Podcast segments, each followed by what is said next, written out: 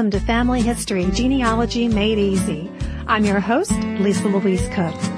You probably have a lot of curiosity about your family history, but not a lot of time. That's why I created this podcast. In each episode, I'm going to give you the tools you need to uncover your family tree in quick and easy ways. In our first segment, my guest is Barry Ewell, Senior Marketing Manager for IBM, who is also a writer and researcher with extensive genealogical experience in internet and field research, digital and software resources, and mentoring genealogists. We're going to be talking about his reasons for researching his family history, how to be a Sherlock Holmes, and getting the focus off just collecting names. I stopped searching for names and I really started searching for people, places, and the environment in which they lived, and that and that just sped up my research. So this 360 is my ancestor lived in 1750 in the middle of Virginia. What records were being developed? What was the interaction? What were the churches that were in the community? Where did they come from? And so then it just it just began to, to open up so many more opportunities for me. And then when I started doing quote unquote looking for the name, I, I understood the signs. And my research, really, I mean, it went from finding one or two names to really finding generations with the same amount of work and the same level and, and looking in the same records. They were always there. I just didn't know what I was looking for. Then in our second segment, I'm going to be covering the variety of genealogical records available and helping you make some choices about how to obtain them.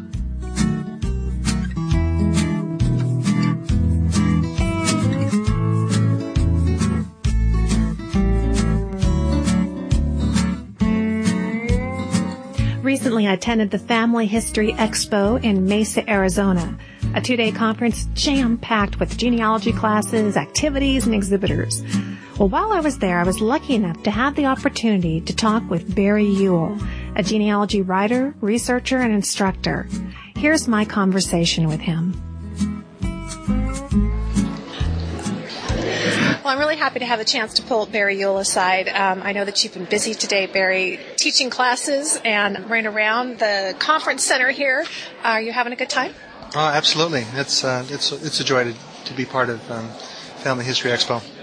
Yeah, this is really exciting. The, the Mesa turnout has just been terrific. I know. I'm hoping it'll be more in the future. They do a nice job. I mean, it's it's more than just a genealogy fair. It's they pull together good people and a good set of vendors, and, and it's just a nice a, a nice foundation. Tell us a little bit about your background and what brings you to conferences to be teaching and what you do in your uh, other life outside of genealogy. Um, in my real real life, um, I work for IBM as uh, in marketing, and that's enough said there. I I got involved in uh, conference speaking really just kind of by by chance. Uh, a couple of years ago, um, I was working. I was at BYU doing a, quite an extensive research on on newspapers, and I was going through a hundred years worth of of local local hometown papers and searching for family and, and anything that had to do with it. And when I finished the uh, research, took about oh, six six to eight weeks, and the uh, director of the center said, hey, "Would you mind uh, be interested in doing a, a presentation on your research in newspapers and how you use them?" I said, "Well, sure." And that just kind of got it started. And from there, it was uh, it's more that it's more than just giving presentations. It really is all about sharing and realizing that you know from from a genealogist standpoint, it's hard enough to to know everything, but when we're able to share and, and help others go through the barriers that we've gone through, that really makes a difference. And so that's that's really the foundation of why I do what I do. It's not for any other reason other than simply to to help others uh, find family and overcome hopefully some of the barriers that I've had to go through. I would really agree with that. In, in many ways, um, I often tell people that if you aren't also spending time sharing what you're finding and teaching others, you really are only getting 50% of the joy that comes from doing genealogy research. It's just a, a lonely uh, prospect on your own unless you reach out. And it's so rewarding, isn't it? Well, it is. I, I mean, we really are. I mean, you think about it. You you're down in your basement or you're in your you know, on your computer all by yourself and getting a chance to share with others and it's like is there any better way to do this and and that's what we have conferences for is sharing those ideas and you could have you know you could have five different presentations on how to do oral histories and you know what they would all be five. They'd all have core information, but there'd be multiple ideas there that, from different people, and that's what we do. Mm-hmm. And, and I think the, the neat thing for me about the internet is that it builds relationships. I get to know people when I come to a conference like this. It's just been like a reunion of faces and names and, and people that I've communicated with and shared information with. And then we get to, you know, get together in person and hang out. It's just, it's really rewarding. Very much so. And, and especially when you've, when you've emailed back and forth with somebody three or four times and, and you said, "Hey, thanks for what you what you did," or uh, "I didn't receive what you promised me." It's like, "Oh, I'm in trouble now." but it is. It's it's it's really a good place to to to come. And and when you think about it, it's not about the you know the the elite genealogist teaching the people. It really is. It's we're all sharing with each other, and some of us have, you know, the, maybe not the time, but maybe the expertise to share. But I learn more. Frankly, I learn a lot more from people after I give a presentation because of the questions they ask. It's like, oh, that's a great idea. I'll put that in the next presentation. Well, you know, I sat in on um, a good portion of your talk this morning, which was kind of taking the Sherlock Holmes approach to family history. Um, first of all, I, I, have a couple of questions I'm just dying to ask you about it, but I'm curious, how did you come up with that? It's kind of a great analogy, is using Sherlock Holmes and his pearls of wisdom from the books and applying those to the way you approach your research. I sat in on a presentation probably four years ago where I first heard the the Sherlock Holmes quote that said, when something to the effect of, when you've, when you've eliminated all the possibilities, what you're left with is the answer from Sherlock Holmes. I'm going, well, that's interesting. So I started Googling, um, uh, Sherlock Holmes and genealogy and found absolutely nothing. And I'm going, huh, what a neat idea. So that's where it came from was, was using you know, just using the, the, the concept of, of Sherlock Holmes, which really is, it's, it's a perfect, I mean, he, Sir Conan Doyle does a fabulous job on, of picturing Sherlock and how he does his research. But when you think, when, when I did more research on it, it, what Sherlock Holmes really does, it's really, um, my father, to give you a little bit more background, my father was a, was a detective for a number of years. And, and that's really the process that they go through when they're developing a case. And and when I started looking at the parallels between uh, a detective, a policeman, or or even a, a, physician when they're doing investigative work on on our illnesses, we all do the deductive relationship, and it's just it's just applying it in a different format. And when I realized when I when I started thinking through and looking at deductive research, it really it really fit very much with how I believed, but it's the whole idea that uh, that I, I stop searching for names and I really start searching for people, places, and the environment in which they lived, and that and that just sped up my research dramatically. So it was just by chance, but it was just a fun way to approach it. That's so interesting. I have so much the ta- same take on things. Uh, one of our listeners, Amy Ehrman, um, did an episode with us on the Premium podcast, and she's a private investigator today in her life. And we talked about how to be the private eye when it comes to your research. And I, I just think it's it's a very good way to approach things. Now, one of the things I wrote down as you were talking was you said, stop looking for names and look for families. Tell us a little bit about that.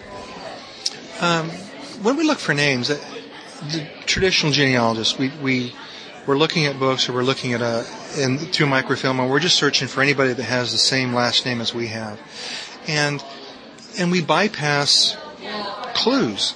And so we said, well, I didn't find anything in in Goochland County, Virginia, and you're saying, well, okay, and but then but then when you stop and, and think, well, wait a minute, these people live lived rich lives, and and so rather than saying I'm looking for my ancestor, I said, okay, let me put, let me picture my, my ancestor in his time and sphere.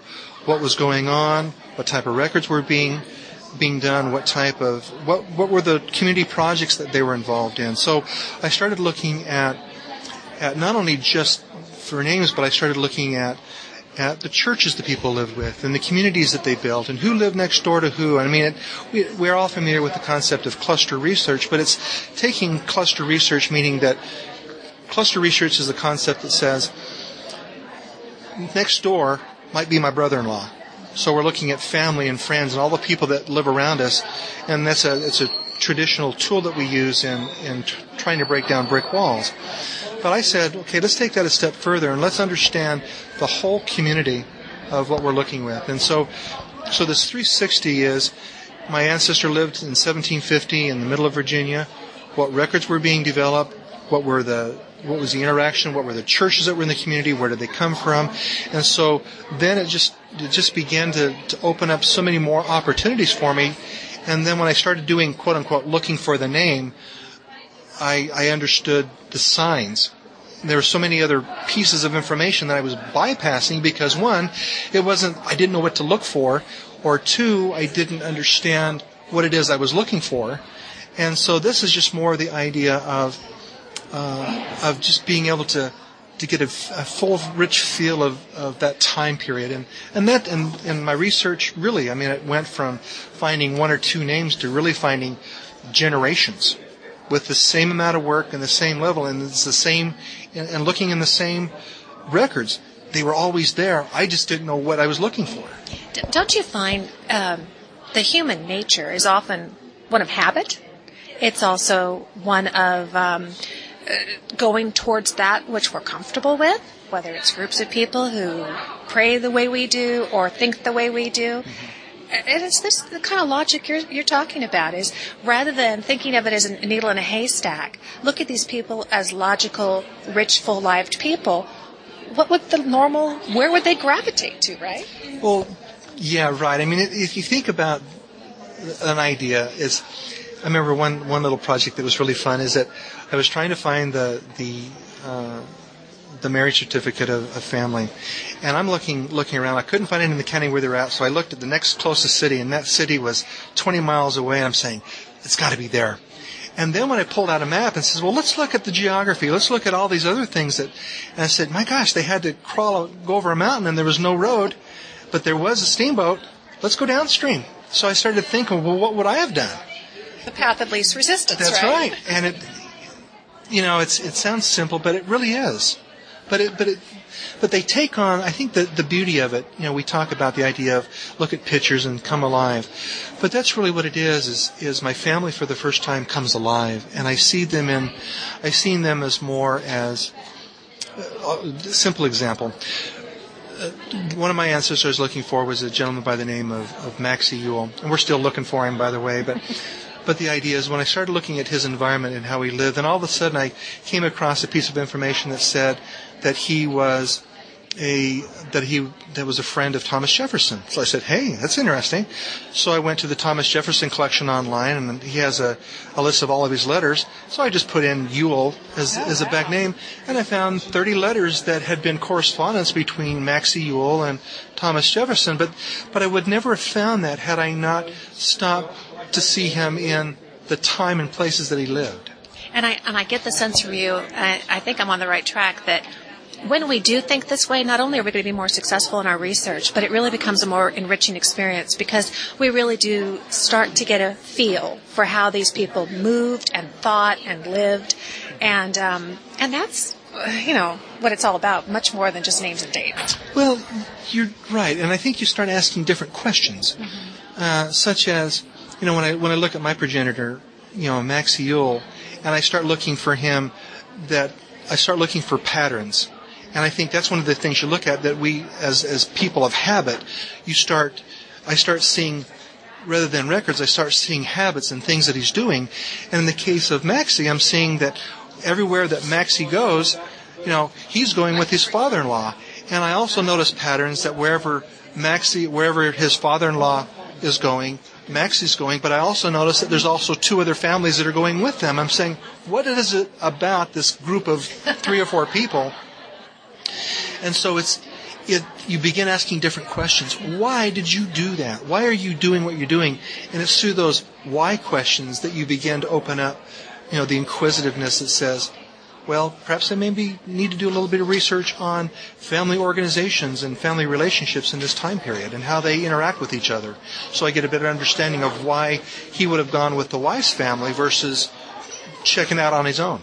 Exactly. I know when I found somebody in the, in the census records, you know, and you'll find the mother-in-law living with them or whatever, and you think, oh, thank goodness I found her. She was with this other family. And it's so easy to shut your brain off right there versus saying that in itself is a clue. Because if she felt connected to them, perhaps other siblings at some point had to come back and live with the group or whatever. So, um, all wonderful advice. Well, Barry, these are all wonderful ideas, and I feel like I could just talk to you for hours about this because it's, uh, it's definitely an interest of mine. But tell the listeners if they are interested in learning more about what Barry Ewell is doing and this kind of way of looking at your research, um, how can they find you? What could they look for in the future?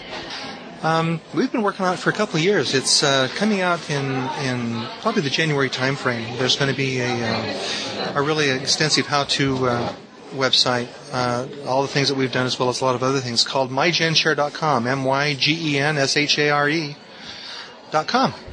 Wonderful. And, and what will that entail? What, what, what's the kind of the theme there? Well, the theme is it really is how to. We the website has over uh, a thousand categories. We'll probably start with with well over five thousand. Uh, 5,000 articles on how to and probably well over a thousand how to videos um, on on just genealogy.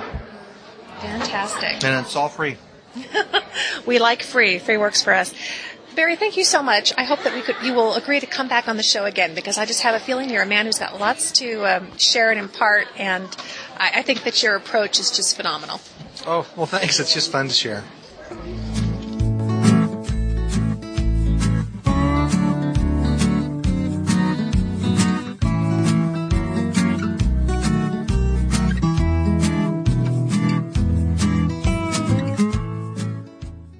We're back and I'm your host, Lisa Louise Cooke. And this is the place in the show where we give you the tools to successfully research your family history. Well, you've set up your database, you've interviewed your older relatives, found your first death record, and you've scoured your home for family records and clues, right? Now we know there are lots of records out there that will help you climb your family tree, but what exactly are we looking for? Well, that's what we're going to be talking about today. The vast amount of records that were created throughout your ancestors' lifetime, and they are all just out there waiting to be found. But since there are so many different types of records, we've got to know what they are and go after them in a way that makes sense. Now, as you know by now, we start out at the beginning of an ancestor's life and we work our way backwards to their birth. So this is the order in which we're going to pursue their records. In this episode, we're going to be going over the types of records and then I'll be devoting future episodes to each record type and we'll go in depth on how and where to find them. One thought to keep in mind as you try to figure out what might be out there is this. Anytime a personal change occurred in the life of your ancestor that affected the government, or anytime a financial transaction of some type occurred that involved the government, such as purchasing land, records were created. And in the same respect, this is also true with religious institutions. Anytime a religious milestone was crossed, a record was created. So as we talk about the various records that we're going to be going to look for, you'll notice that it's often the case that these types of situations were the catalyst for generating the records. So first off, we are looking for vital records, birth, marriage, and death records. Now, let's think about marriage. What's the first thing that pops in your head? Probably a marriage license. Ah, but the happy couple probably gave the government some money before the certificate was issued after the ceremony, and that was when they got their marriage license. And wait, there are really two steps in the marriage license process. Step number one is the application for the marriage license, and that's when the fees are paid. Now remember, money to the government generates a record. So you can look for the marriage license application. Then the marriage license itself is issued. So that's record number two. Then after they say their I do's and plant a big kiss on each other at the end of the ceremony, they sign their marriage certificate and that's document number three. So actually, right there you have three governmental documents to be looking for. But it doesn't stop there. This blessed event is also a religious milestone. And so that means that there will probably be a recording of the marriage in the records of the church where the marriage was held. There might even be a mention of it in the minutes of the meeting of the elders of the church, sometime shortly after the wedding. So As you can see, for this one happy event, there are numerous records that you could be looking for. And there will likely be more than actual vital records available. With each of the types of records that we cover today, start asking yourself, would this have made the news? In the case of a marriage, the answer is absolutely yes. And that means that you'll want to add to your list to locate the newspaper from the location and the time period of the wedding and see if you can't find a newspaper article about it. Maybe you'll even get lucky and there'll be a wonderful photo of the happy couple. And these same principles apply to births and deaths. There will be official records with the county where these events occurred, and if the ancestor attended church, you'll find records there too. And of course, there's a strong possibility that it was reported on in the local newspaper. I just love finding the newspaper article that goes along with these milestone events. That's where you're really going to get the color commentary, if you will. But just to be clear, newspaper articles are not vital records and they're not primary sources. And why is that? Because they were created after the fact by someone who was not an authority on the event, but rather a distant observer. So while newspaper articles are fascinating and will absolutely provide you with solid clues, they are not primary sources, which means that you're going to want to find solid documents to back them up or dispute, for that matter, what was reported. Ah, yes, everything in the newspaper is not necessarily the truth. So we'll have to keep that in mind. And finally, death records will more than likely lead you to cemetery records. Not only will you be looking for a tombstone, which will have family data on it, but very possibly the main office for the cemetery will have records on that ancestor's death and burial.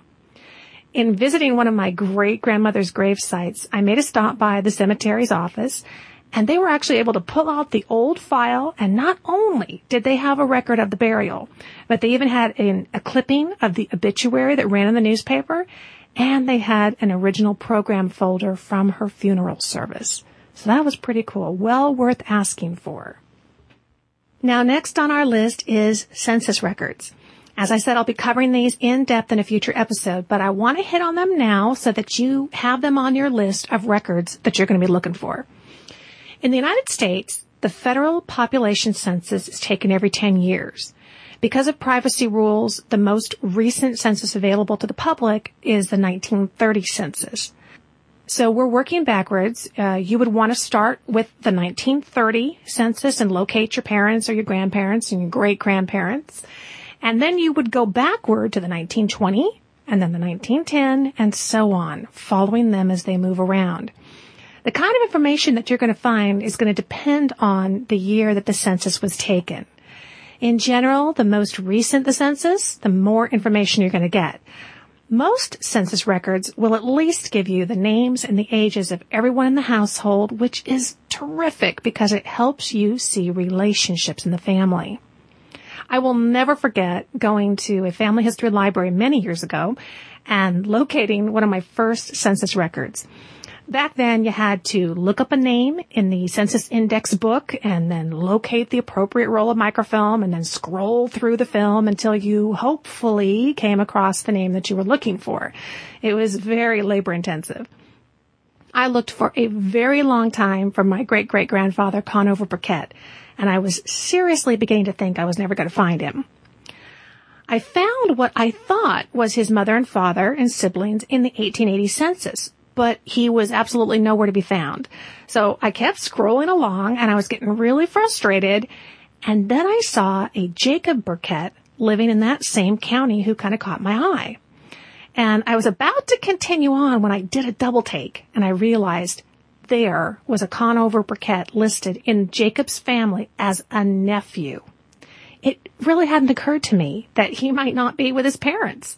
I just about burst into tears there was my great grandfather's name looking back at me. And just knowing that the name I was looking at was handwritten by a census taker who had personally gone to that home and very likely might have even met him personally was just overwhelming. It really brought it home to me that we are not just looking for names, as Barry Ewell said. We are really trying to find people, real people, people that we're related to, Because of them, we are here today. It's, it's a fantastic feeling. Okay, now we're going to move on to compiled records. These are records that were put together by someone else. And if you think about it, there's probably a good chance that someone out there has already done some research on your family tree. And there's certainly no reason to reinvent the wheel. Tapping into compiled records is going to get you off to a great start. If you just keep in mind that there might be errors in there and you will want to be very careful to continue to look for primary sources for key pieces of information that you find, um, you'll be in really good shape. You may have even found some compiled records when you went through your home looking for clues, remember? For example, when I was going through my grandmother's papers after she passed away, I came across an old school tablet from the 1930s where she didn't do that much schoolwork, but she did a lot of doodling and writing out poems and song lyrics. And on a couple of pages towards the back of the book, she wrote out a list of everyone she could think of in her family and included their birth dates, where they were born, who they married, and if they had died. This may have just been a way to pass the time during a boring school lecture, but for me, it was a gold mine, and that is a compiled record. Or you might find something more sophisticated like a published family history in the library or a family tree that's been compiled and posted on a website. So this is all really good news because it means that some of the work has already been done. Next, we have city directories, which were basically the phone books of yesteryear, but uh, they are better than phone books because they often listed who was living in the house and where they worked, which I always think is really interesting. And, and, best of all, in many communities, they were issued almost every year, certainly much more often than the census records were taken. So this means that you can follow your ancestors' movements and work history much more closely. You can also get an idea of who their neighbors were and the communities that they lived in. Another great source of records is wills and probate. Now, as I mentioned earlier, when a person dies, they can generate a lot of records and there will be even more records if they left a will. These records can be crammed full of relatives, belongings, and intimate information about your ancestor. I actually ordered one probate record from a small county in Minnesota that ended up coming in the mail to me in a huge envelope and it contained literally hundreds of pages detailing just about everything that my ancestor owned, his business, and everything that was owed to him by all the customers of that business. It was a fascinating read. So in the future, I'll devote an entire episode to wills and probates so that you can find these treasures too. Now, chances are, if there are men in your family tree, which of course there are, then there are military records to be found. Even men who didn't serve in the military often registered for the draft, and that created a paper record that can be found. Since the military is an arm of the government, it is obviously loaded with paperwork, which means a lot of good data for us. And along with military records, we'll be looking for military histories, photos and newspaper accounts, all that kind of stuff. Again, a topic worthy of an entire episode, which you can definitely look forward to. Another source that you're really going to want to keep an eye out for, but that many people overlook, are published county histories. For example, in the U.S. in the 19th century, communities were being formed and evolved, and the folks in those communities were really proud of what they had accomplished. So many counties went to great lengths to publish comprehensive histories of their origins all the way to current day, naming everyone from pioneers to the modern day prominent citizens, at least modern day for that time when it was written. Well, your ancestors or their families may very likely be found amongst those pages. And even if they aren't, you will still gain a great deal from reading about the towns, businesses, and events that shaped their lives while they lived there. And in one case for me, it was a county history that was the only resource I could find that linked one generation of my family to an entire another family tree that I had located. And it gave me what I needed to know to be able to go out and find the primary sources to then prove it. So I am definitely sold on the value of county histories. For most of you in the U.S., there will come a point in the research process where you will run into the time when one of your ancestors immigrated from the old world, if you will, the immigration of an ancestor offers up the possibility of finding ship's passenger lists and manifests. Immigration often leads to naturalization, which was the process your ancestor may have gone through to become a U.S. citizen. The process was lengthy and it generated a lot of paperwork, like the Declaration of Intent and actual citizenship papers. While you may know the country that your ancestor came from, it's not as likely that you know the name of the town where they lived or the village where they were born. Luckily, this information was commonly included in the immigration and naturalization records, and it's so important because the village name is your key to locating church records in that foreign country. And don't be intimidated by the idea of looking through church records in a foreign language. There was a rhyme and a reason to the records that were kept, and with the understanding of just a handful of key words in that language, you can absolutely find ancestors in the old world. Now, I don't speak a lick of German and yet have gone back several generations in German church records. So all of these, immigration, naturalization, and foreign church records will all be getting episodes of their own so that I can walk you through it step by step and help you find them. And that's going to be really exciting. And when you think about passenger lists, remember that some of your ancestors traveled back to the old country to visit. So there may be passenger lists out there for those trips that weren't part of their actual immigration at all. And that kind of travel, particularly in the 20th century, means there are very likely passport applications to be found. There are paid databases out there that feature passport applications, and I've found them for ancestors as well as famous people like Douglas Fairbanks and Mary Pickford who are going back and forth to Europe in the 1920s. They're a lot of fun, and they usually include a photograph as well, which is really cool. And finally, there are records generated by the simple act of living. Land records, tax records, and even voter registration records. Are you kind of getting the idea of the vast array of records available? By thinking in terms of our ancestors' life activities and their interactions with the state and with the church, you will very quickly be able to focus in and come up with ideas of where to look. Now, it's probably just about impossible to name every single possible record here, but we've covered a bunch of them, which is going to give us a lot to go on. And as you can imagine, many of these records are now available online. Some for a fee and some are available totally free. So next episode, we are going to talk about what your options are so that you can start tracking them down. Here's a final thought for today, taken from one of Barry Ewell's favorite sources, Sherlock Holmes.